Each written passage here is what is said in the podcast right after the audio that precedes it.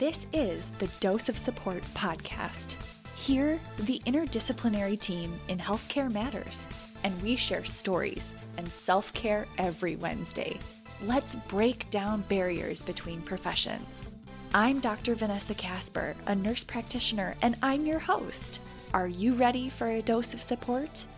Dose of Support, the host and guests are not affiliated or representing an employer or organization.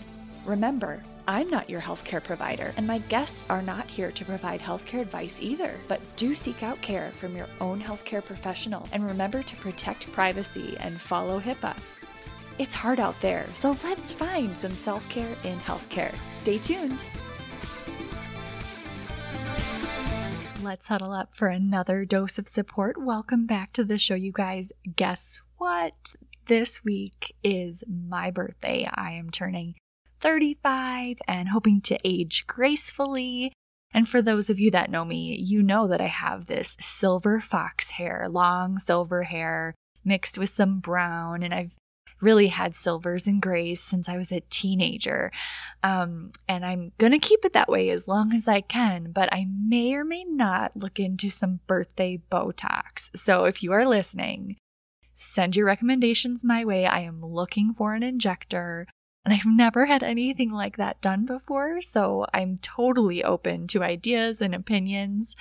Um, and I know that that's a very superficial thing. Some people really don't agree with that, but I'm going to age my way and I'm just really happy at 35. And I think it's a great time in my life. And I, I know that there's so many feelings that especially women have around that. Um, but I'm really happy where I'm at and I hope you are too. So send your recommendations my way. Um, this week, we are literally going down under to interview an Australian occupational therapist. And I I really want to just express some gratitude um, for all of you listening because it's it, this show being able to create dose of support really is a blessing um, it has led me to virtually meet so many new people and really open my heart and my mind to so many people. And it's just been such a fun journey. And it without you listening each week it wouldn't be possible so i really appreciate you being here and i hope you enjoy the tales of occupational therapy from brock cook stay tuned Welcome back to Dose of Support. He holds a bachelor's degree in occupational therapy and has years of experience working in mental health. He hosts Occupied, the podcast about OT work and experience. Is that the right thing? Is is that how I should say that? Yeah, that's fine. Okay. Here to tell a story today from down under is OT Brock Cook. Welcome, Brock. G'day, g'day. How are you? So when I think of the name Brock, I think of Pokemon. Um, I, I, yeah, I've heard that. I never. Are you a it, '90s kid? Like, are you? I am. I am. Okay. I think I was just. I think I was sort of just before Pokemon, kind of. Really okay, so like, and in Australia was Pokemon a big thing because it was like oh, huge oh, yeah. in America. Yeah. yeah okay. Yeah, because like when I when I when I learned your name because we connected on Instagram and then I when I learned who you were, I was like Brock, like Pokemon. So if any of the oh, listeners out there, I've definitely I don't even know. I don't know why that it connects to me like that. So you are an OT working in Australia. Where in Australia are you located? Uh, I'm in a place called Townsville, which is kind of on the east coast, about halfway up the pointy bit halfway up the pointy If you know bit. what Australia looks like. Well, okay, so that pointy bit. Okay. Um all right. So you worked in mental health for a long time and now Mhm. you're working in academia teaching little OTs, baby OTs. Um and I think we should give some perspective for listeners. A lot of my listeners are American. And so the healthcare system in Australia in general, um, what's the structure? Can you just say a little bit about that? Uh yeah, so we have uh I think comparing it, it's probably more similar to Canada's, uh, in that we have that sort of universal healthcare, um, free healthcare for everyone. We do still have private healthcare as well, which is kind of what your whole model is like. Um, Yes. but everyone is covered by this sort of universal healthcare model um, by default. So yeah, the, my my experience is in the public system. So in that uh, free healthcare for all type service. Okay. And so in Australia, we we talked about this offline, but um, in Australia, almost all OTs have a bachelor's degree. Is that right? It's bachelor entry, yeah. Yep. So Okay. they're just sort of moving now towards, uh, I guess, increasing it slightly. I think a lot of courses are moving now to offering essentially honors only. So you have to do honors. Uh, but yeah, the for registration and everything, it's still bachelor entry. Interesting. Okay, so I have more questions. Take me back to when Brock was like little teenager Brock, um, in high school. Were you like, I'm gonna be an OT? Like, did you know? Oh know God, no! I had no idea what it was Okay. back then. what happened? How did then, you get back here? then, I was. What was I going to be back then? I was going to be an engineer back then. So about as far from OT as I possibly could. Um, okay, so you I didn't get into OT. college and Yeah, yeah, I didn't find OT until after I was at, at university. So I started doing engineering at university. Uh, hated it. It was way too much math, and I was looking for an alternative. And I was living on, or we call it college. You'd call it. What do you guys call it? Uh, it's like on-campus accommodation. It's like a oh, okay, kind okay, of like like, dorm frat or rooms. dorm or whatever you guys call it. Yeah. Okay, Um, I was living living on campus at the time, and I uh, found a mate who was uh, studying OT. He was playing with a sock puppet at the time when I found him, and Um, that what? seemed a little bit strange. Yeah, exactly, and that's why that's the conversation starter that happened. And he was Yeah. telling me about how he'd made it in class, and I was like, "What the hell are you studying?" Uh, and he explained it to me as best I he could. it? Yeah. He explained it to me as best he could, and it sounded pretty interesting. So I did a bit more research into it and realized that, you know, it's not all about making sock puppets, but uh, it sounded pretty interesting. So I thought, oh yeah, I could, I could see myself doing that. And And what's the training like in Australia? Because here, I and I'm not an OT. Mm. The listeners know, but uh, here, uh, sometimes it's an undergraduate degree, so a bachelor's degree in like kinesiology or physical science, like that, and Yeah. then people go on to a master's, and it's just OT focused. Um, so it's really different. So, what is your training like there? it'll differ depending on the university that you're at. The majority of universities that offer OT, it is just a straight Bachelor of OT. So it's four years of straight OT. Um, there are some master's entry. So for people that have already got an undergrad and want to sort of go back and do OT, there Mhm. are a few universities that do offer like a two year master's entry, similar to like the format that you guys have over there. Um, but hmm you don't need that for registration. So for our registration, it's it's bachelor's minimum. So yeah, majority Okay, of so when you are, say- are bachelor's. When you say registration, is that like you take a board exam and get licensed? How does that work? So we don't have a board exam. Uh, you your qual your finishing your course is the qualification, and then you just need to uh, apply to a registration board with proof of graduation, essentially.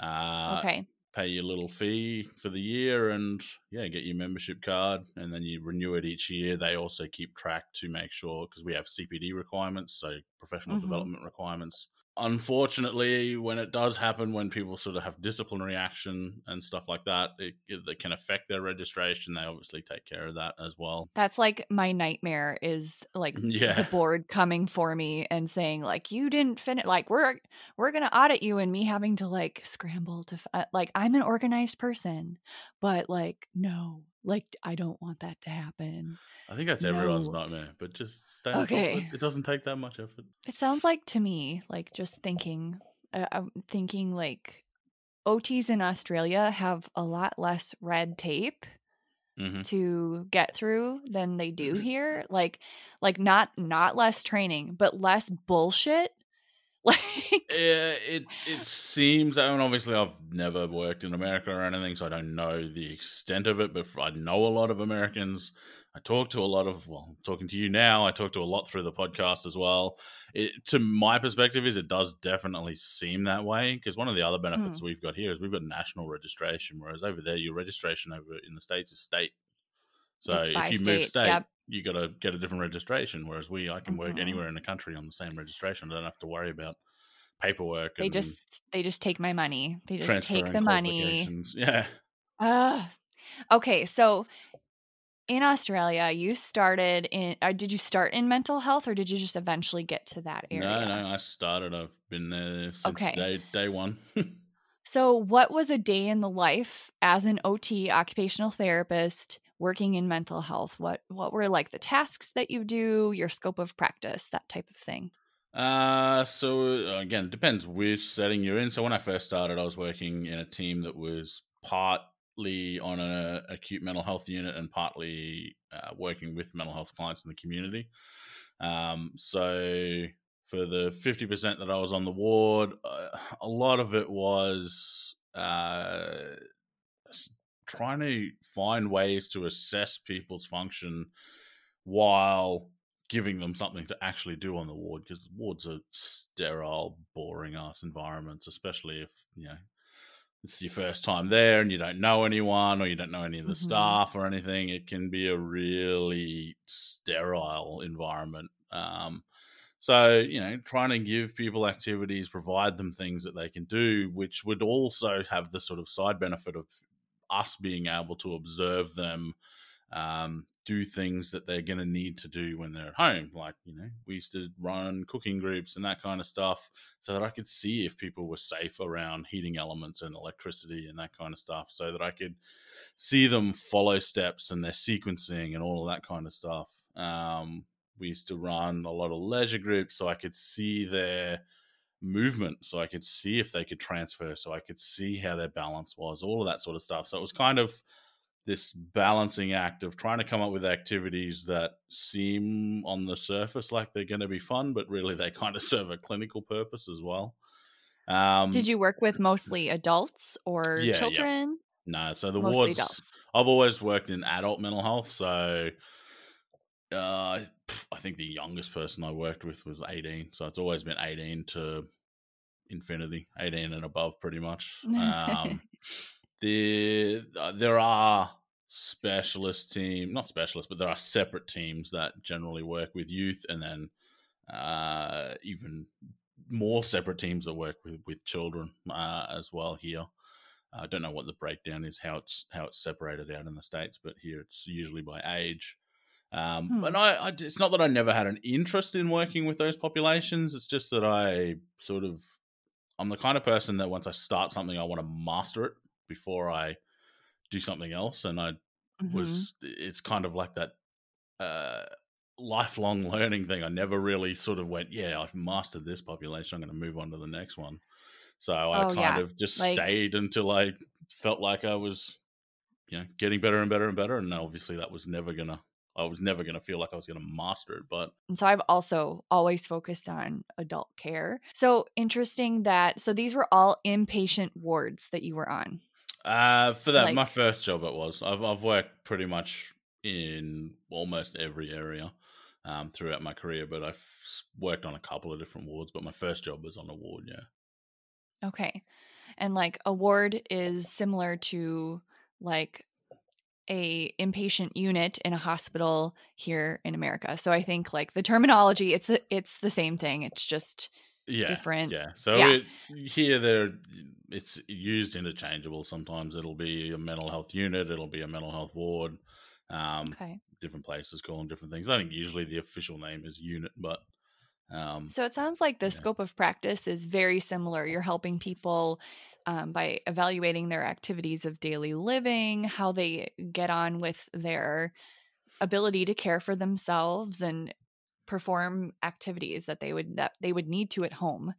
Um, and in the mental health population, that's probably harder when someone is in a catatonic state or having having some kind of manic episode or you know like so can you speak to that a little bit? How did you care for someone while they're in a mental a bad mental health place? Yeah, it's it's interesting. Um, I think it's one of those things where your perspective changes on that kind of stuff when you're kind of in it.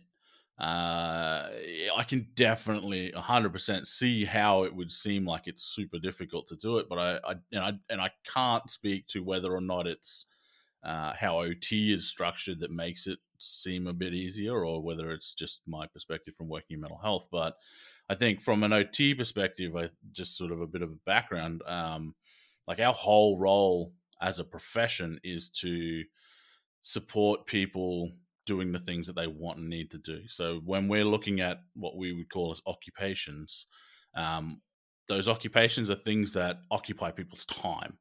So that's why we can look at things everything from ADLs to you know in some cases employment to family relationships to you know driving a car. That's why ot is so broad because we're looking at everything that people do that occupies their time.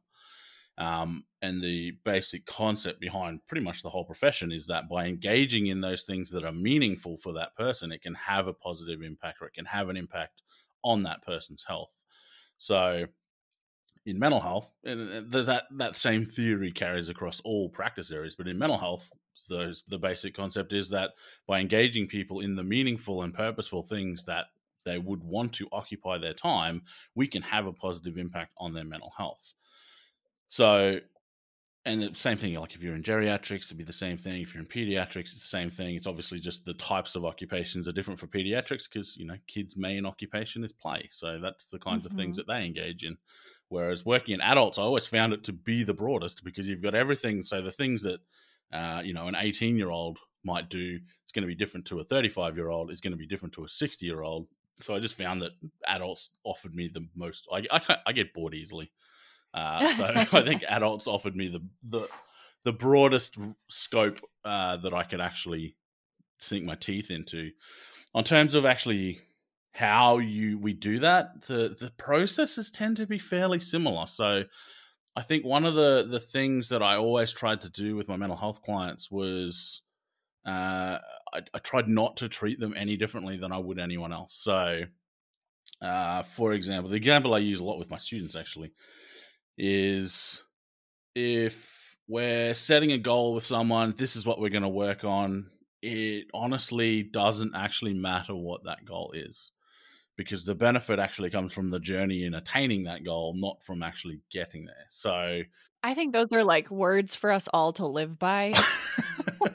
like we all need to apply that to everything. It would be helpful. Am, oh my god, yeah. Okay, I have I have questions. I have lots of questions, but um first I want to know what do you think of Donald Trump?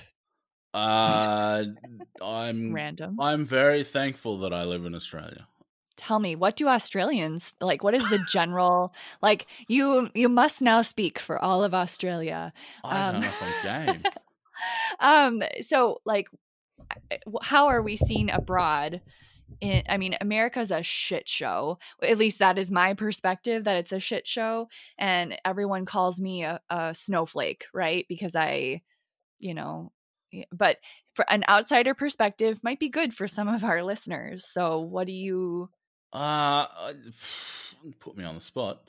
Uh, he's probably not my favorite person, but again, I it's not having a huge impact on me, so I try not to worry about things that aren't sort of directly stressing me too much because I get caught up in that stuff quite easily. Uh, I think probably from my perspective, I'm not speaking for the whole of Australia, but from my perspective, I think the confusion is why you voted him in in the first place. But I guess you'll we'll see what happens when your next election rolls around. See how that. It's just up. funny because like you you say like we voted him in, and like the majority of Americans didn't vote him in, and I digress. I just thought it would be good like to, you know, your country's not doing so bad, right? So like coronavirus response is it okay uh it's not too bad there's a couple of states or one state in particular that uh, when they reopened things, uh, things went a bit pear shaped, so they've locked down again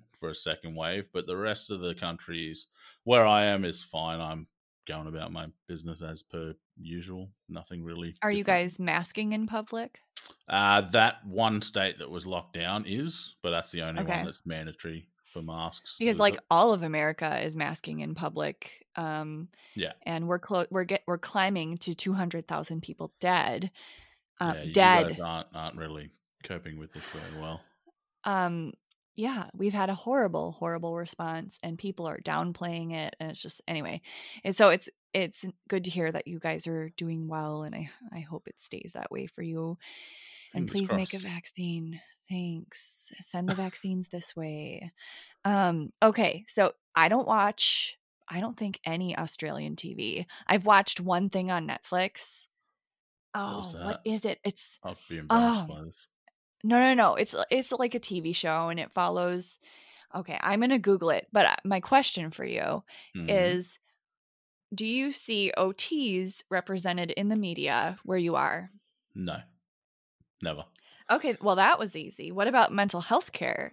Uh, I think that historically the representation of mental health in mass media, Hollywood movies, TV shows, and that is probably one of the biggest issues in mental health on terms of the vast majority of the stigma that the, the general society has is from these sort of depictions.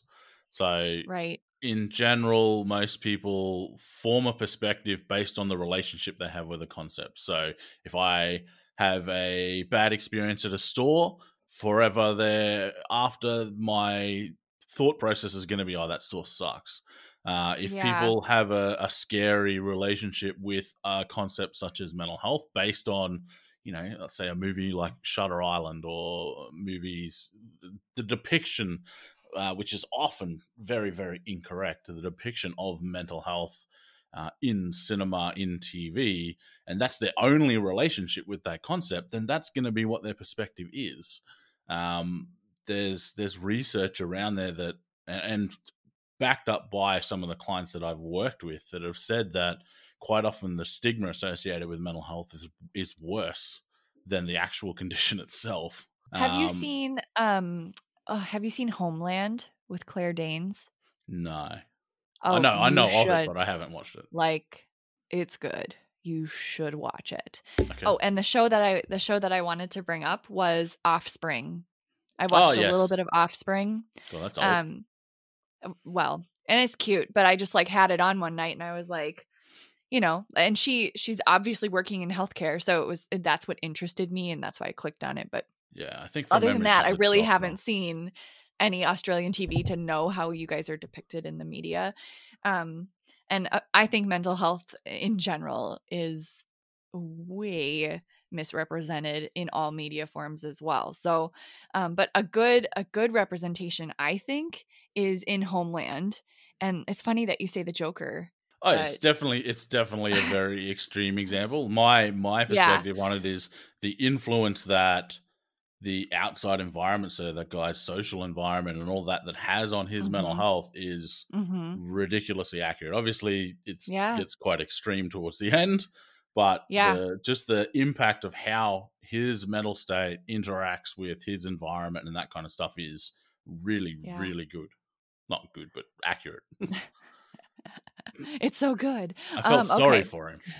I felt my, my clinical hat come on like halfway through the movie. Yeah i've been there man. I've been watching something and i've and i've thought that same thing like oh i watch things sometimes and i'm like diagnosing people and i i do that at the grocery store too. Um it's a problem i don't know. Anyway so brock let's take a break and Okay. when we come back we will hear a story from your practice and we'll talk a little bit of uh, about some self-care. All right so stay tuned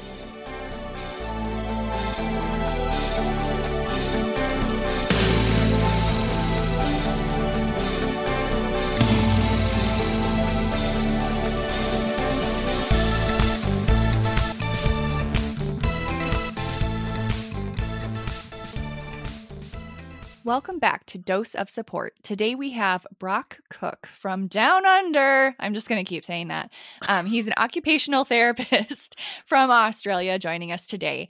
And I have a couple Patreon questions for you, Brock, okay. or comments, I should say. So, um, one of my Patreons was wondering if you could speak to what inpatient units are doing with OTs for COVID. So, are mm. OTs right now? Going uh, like are they going from a covid unit to a non-covid unit or are they not floating like that or do you know anything about the specifics with that uh i don't uh, i'm assuming you mean in australia because i'm not sure what's yes. going on in the yes. states with regards to that um again as, it's a shit show as far as i know it's kind of business as usual um Okay. There are separate wards set up in most hospitals for COVID patients. I the the one where I live, we have uh, next to no cases at the moment, and it's everything's kind of opened up, and there's some restrictions on like large gatherings, like sporting games and stuff, but that's about it at the moment. So I don't even know if there's anyone in our COVID unit on the in, in the hospital at, the, at present. Um, on terms of the OTs and mental health, like the OT in the hospital here is based on that ward anyway. Um, so it'd okay. Be business as usual for them. They'd just be going to work on that ward every day. Uh, if there was a COVID case that came through that unit, it would be a matter of contact tracing, and that person would be transferred to the COVID unit um, in the main part of the hospital because the, the acute unit is across the road. Well, it's like on the same campus, but it's a separate building. It's awesome that you're doing really well with cases, then. Like, you guys are keeping COVID at bay I think they kind of jumped on it early enough. So then my my other Patreon uh, just wanted to say that um, to all the OTs listening in Australia, in America, anywhere, she said her mother received amazing care from an OT and that the work that you guys do means so much. It was so important. And she literally just wanted to say thank you to all the OTs out there. She knew I was having you on. And I said, He's working in Australia. Do you have any questions? And she said, I just want to say thank you. Like, this is what happened. And, and I thought that was so sweet. So you guys really make lovely. a difference. And, um, it's good to hear that. I think we don't hear that enough at in in healthcare period i think people say thank you yeah. but until until you really like step back and can hear it I, think sometimes people are so burnt out they can't even absorb a compliment or absorb a a, a nice gesture or whatever so um so let's talk about your story so let's uh, so get into it. Okay um so obviously your your podcast and everything's all about self care. Uh, there was a period of time where I probably wasn't really good at it. Uh, I went through a, a, a, a, period of just being completely burnt out, which led to depression, um, which led to me going, I don't even know if I want to work in this this job anymore. This was when I when I first came out of uni. I've always been someone that's like, if I'm gonna do something, I'm gonna do it a thousand percent, and that's it. It's going to be my focus. In a way, I've kind of got an addictive personality where once I set my mind to something, that's it. I can. That's all I can think about, and that sort of happened with OT as well.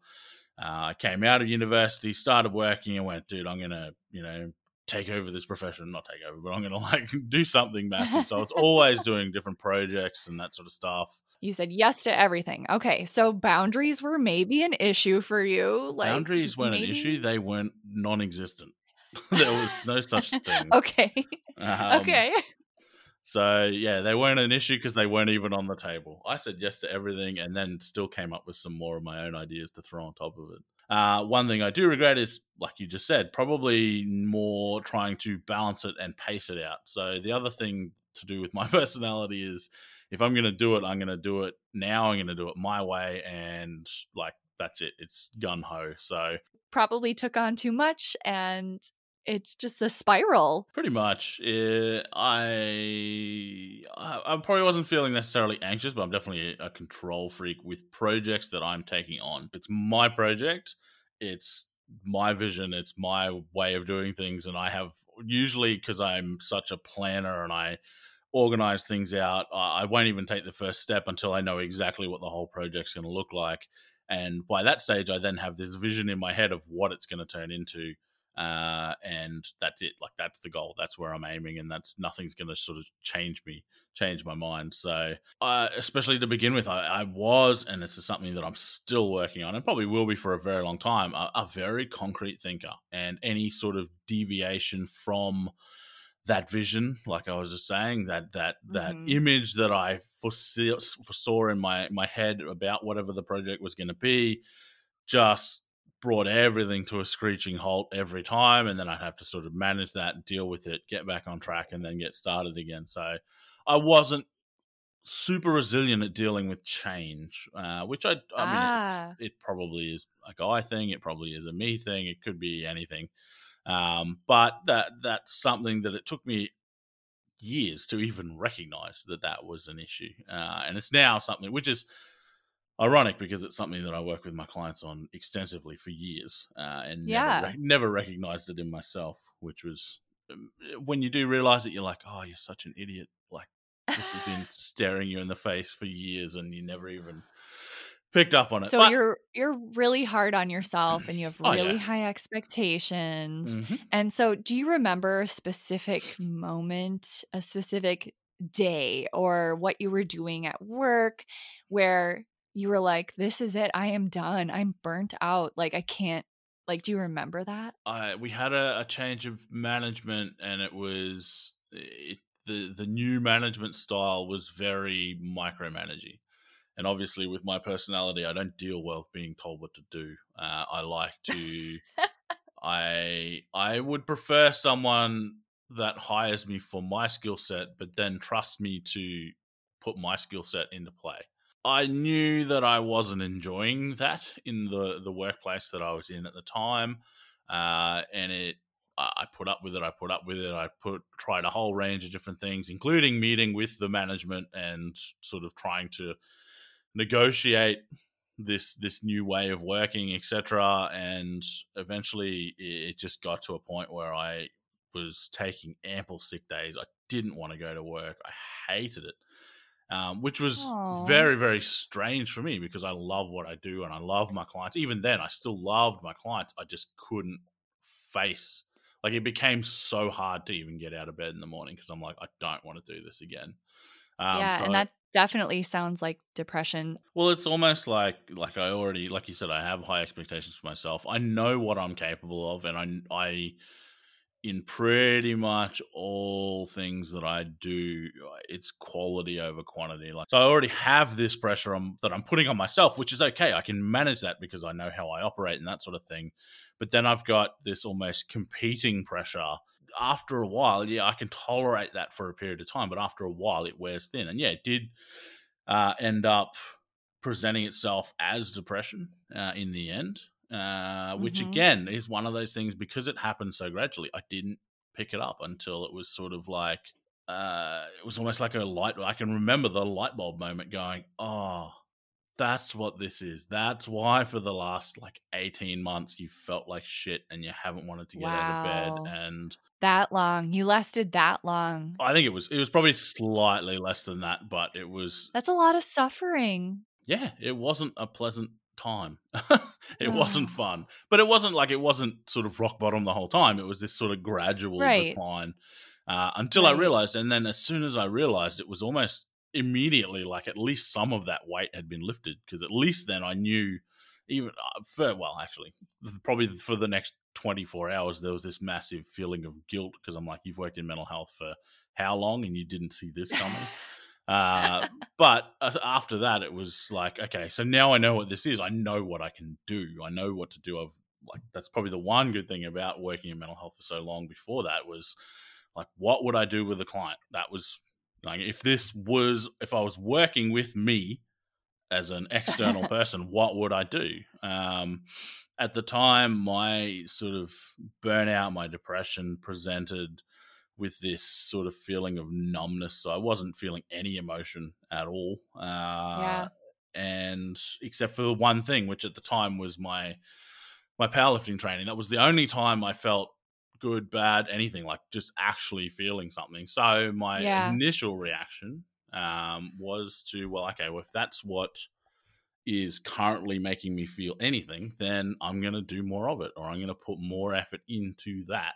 Which then helped me, like that flowed over into my coaching because I'm also a nationally accredited powerlifting coach. So that that same improvement then flowed over into my coaching. So I did more of that, which then flowed over into other things and other things. So it was a matter of sort of breaking everything down, breaking my occupations down with my OT hat on, and going Yeah. in like, okay, so this this particular occupation is currently serving you really well. It's got meaning, it's got purpose, you're enjoying it, you're actually feeling things in life. So let's do more of that, even in the short term. Like obviously the amount that I was tra- training at that point in time probably wasn't healthy. um, That's like it's really good self-awareness. That's Yeah. really good self-awareness that you could like step back and look at your life in like like it was spread out on a table and say what was good and what was not working for you and it sounds like you weren't too far gone that that you could still function and and Well, take I- control of what you were going through. Yeah, I think I, I think I was still fairly gone. I just feel like it was my Oh. experience that, uh, like my work experience that had sort of given me some sort of like I, I was able to develop insight into it a lot faster than I think some people are who haven't had that exposure to things like depression and that kind of stuff. So culturally in in Australia is mental health talked about is it you're freely openly talking about this like it's not a big deal for you and I'm wondering is that because you were raised that way and that's how the culture is there in Australia? Uh, I don't. Well, so when I was raised, it probably wasn't. There was a period of time where I probably ne- well, there, even after I, I sort of worked it out myself, there was a period of time where I never spoke about it. Um, I had one one really close friend who helped me through that. She was the one that helped me sort of recognize that it was there in the first place. So I would talk to her fairly regularly about it. Um, but that was about it. And it wasn't really until two years ago. I think the first time I talked about it was on the podcast, on my podcast. Um, wow. and it just sort of got to the point where like I was far enough away from it that I'm like, what's the worst that's going to happen? And the best that's going to happen is someone else might hear it and someone else might, you know, realize that they can support themselves or get out of the whatever situation they're in or something. So So segue then, Mhm. like you're in this, the Mhm. culture may or may not support it. Mhm. You had to come up with ways to heal, to grow.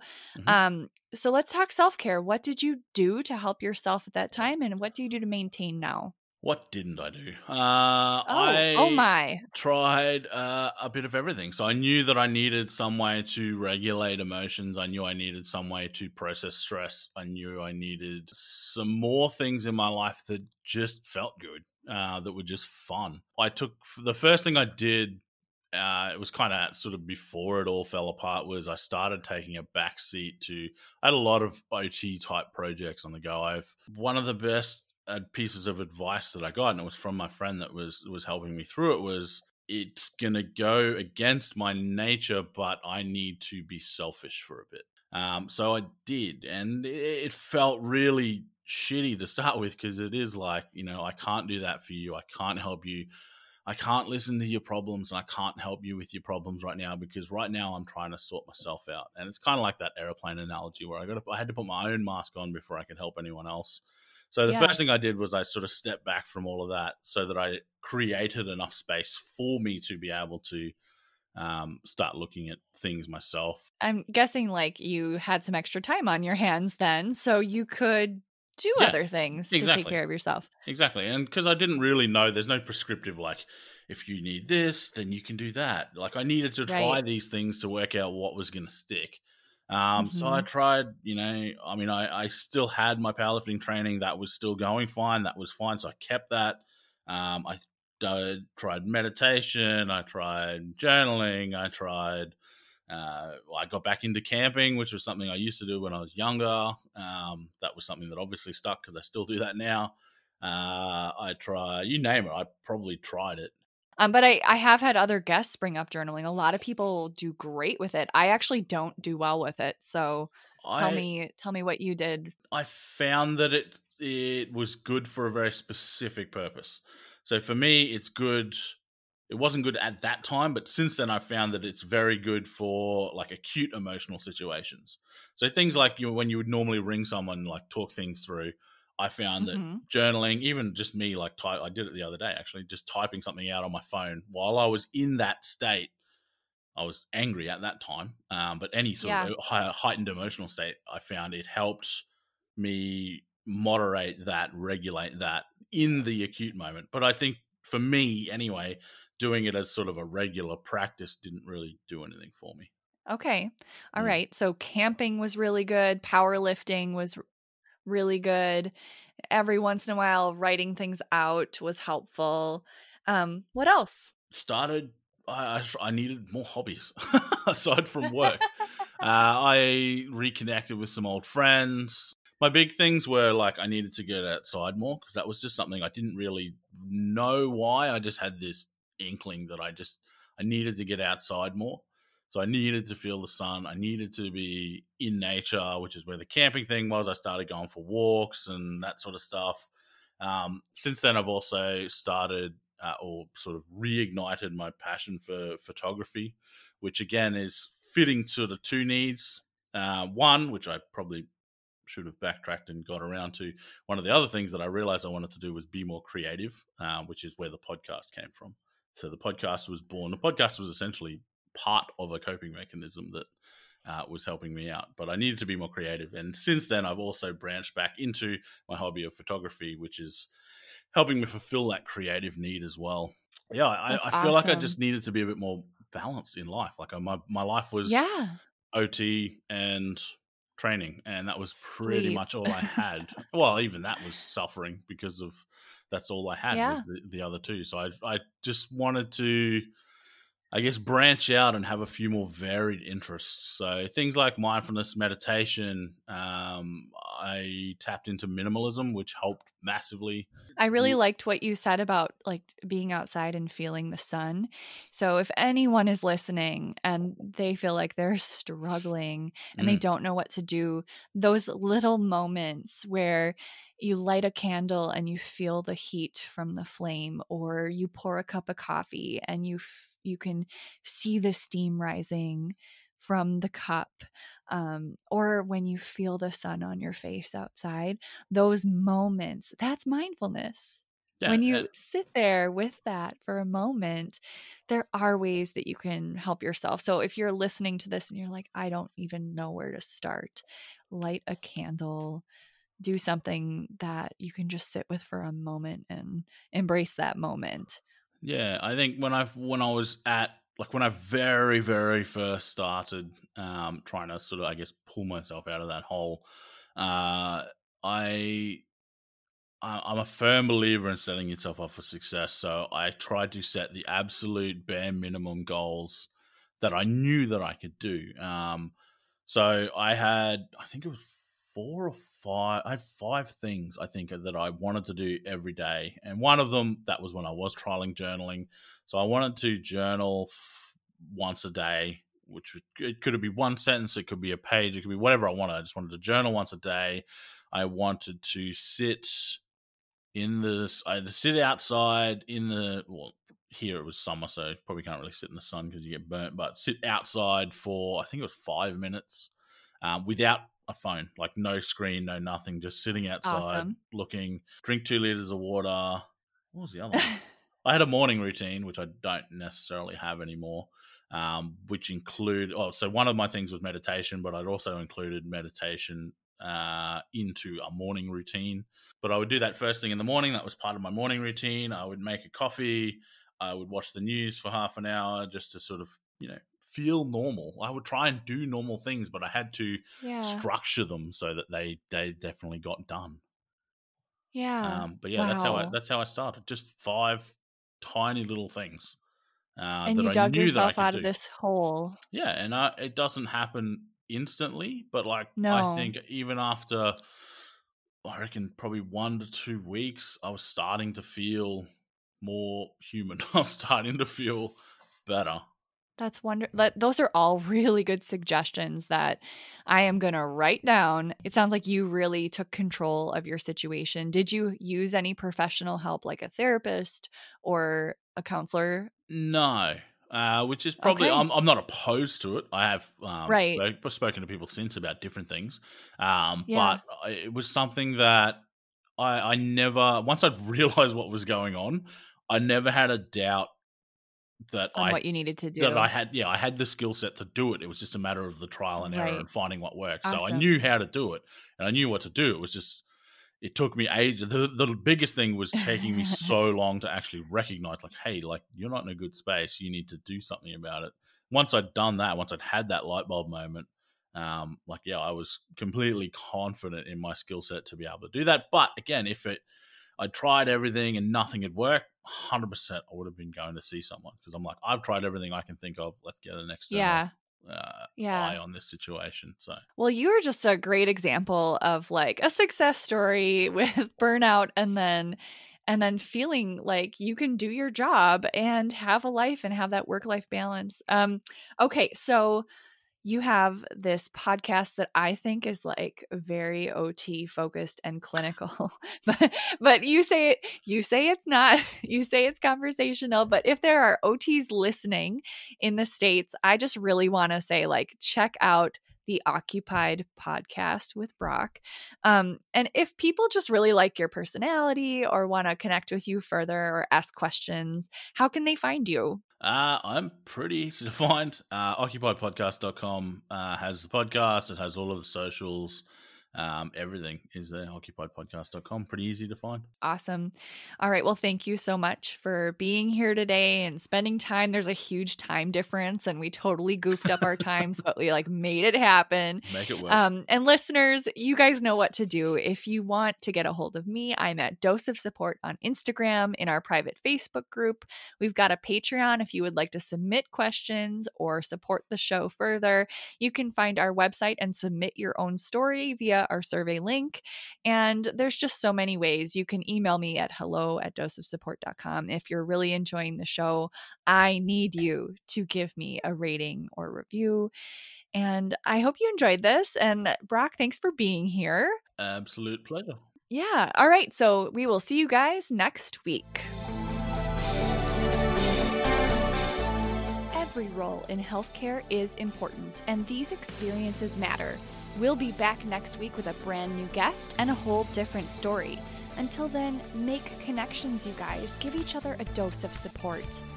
Dose of Support is written, produced, and edited by me, Vanessa Casper, with exclusive music by Rafael Sequeira.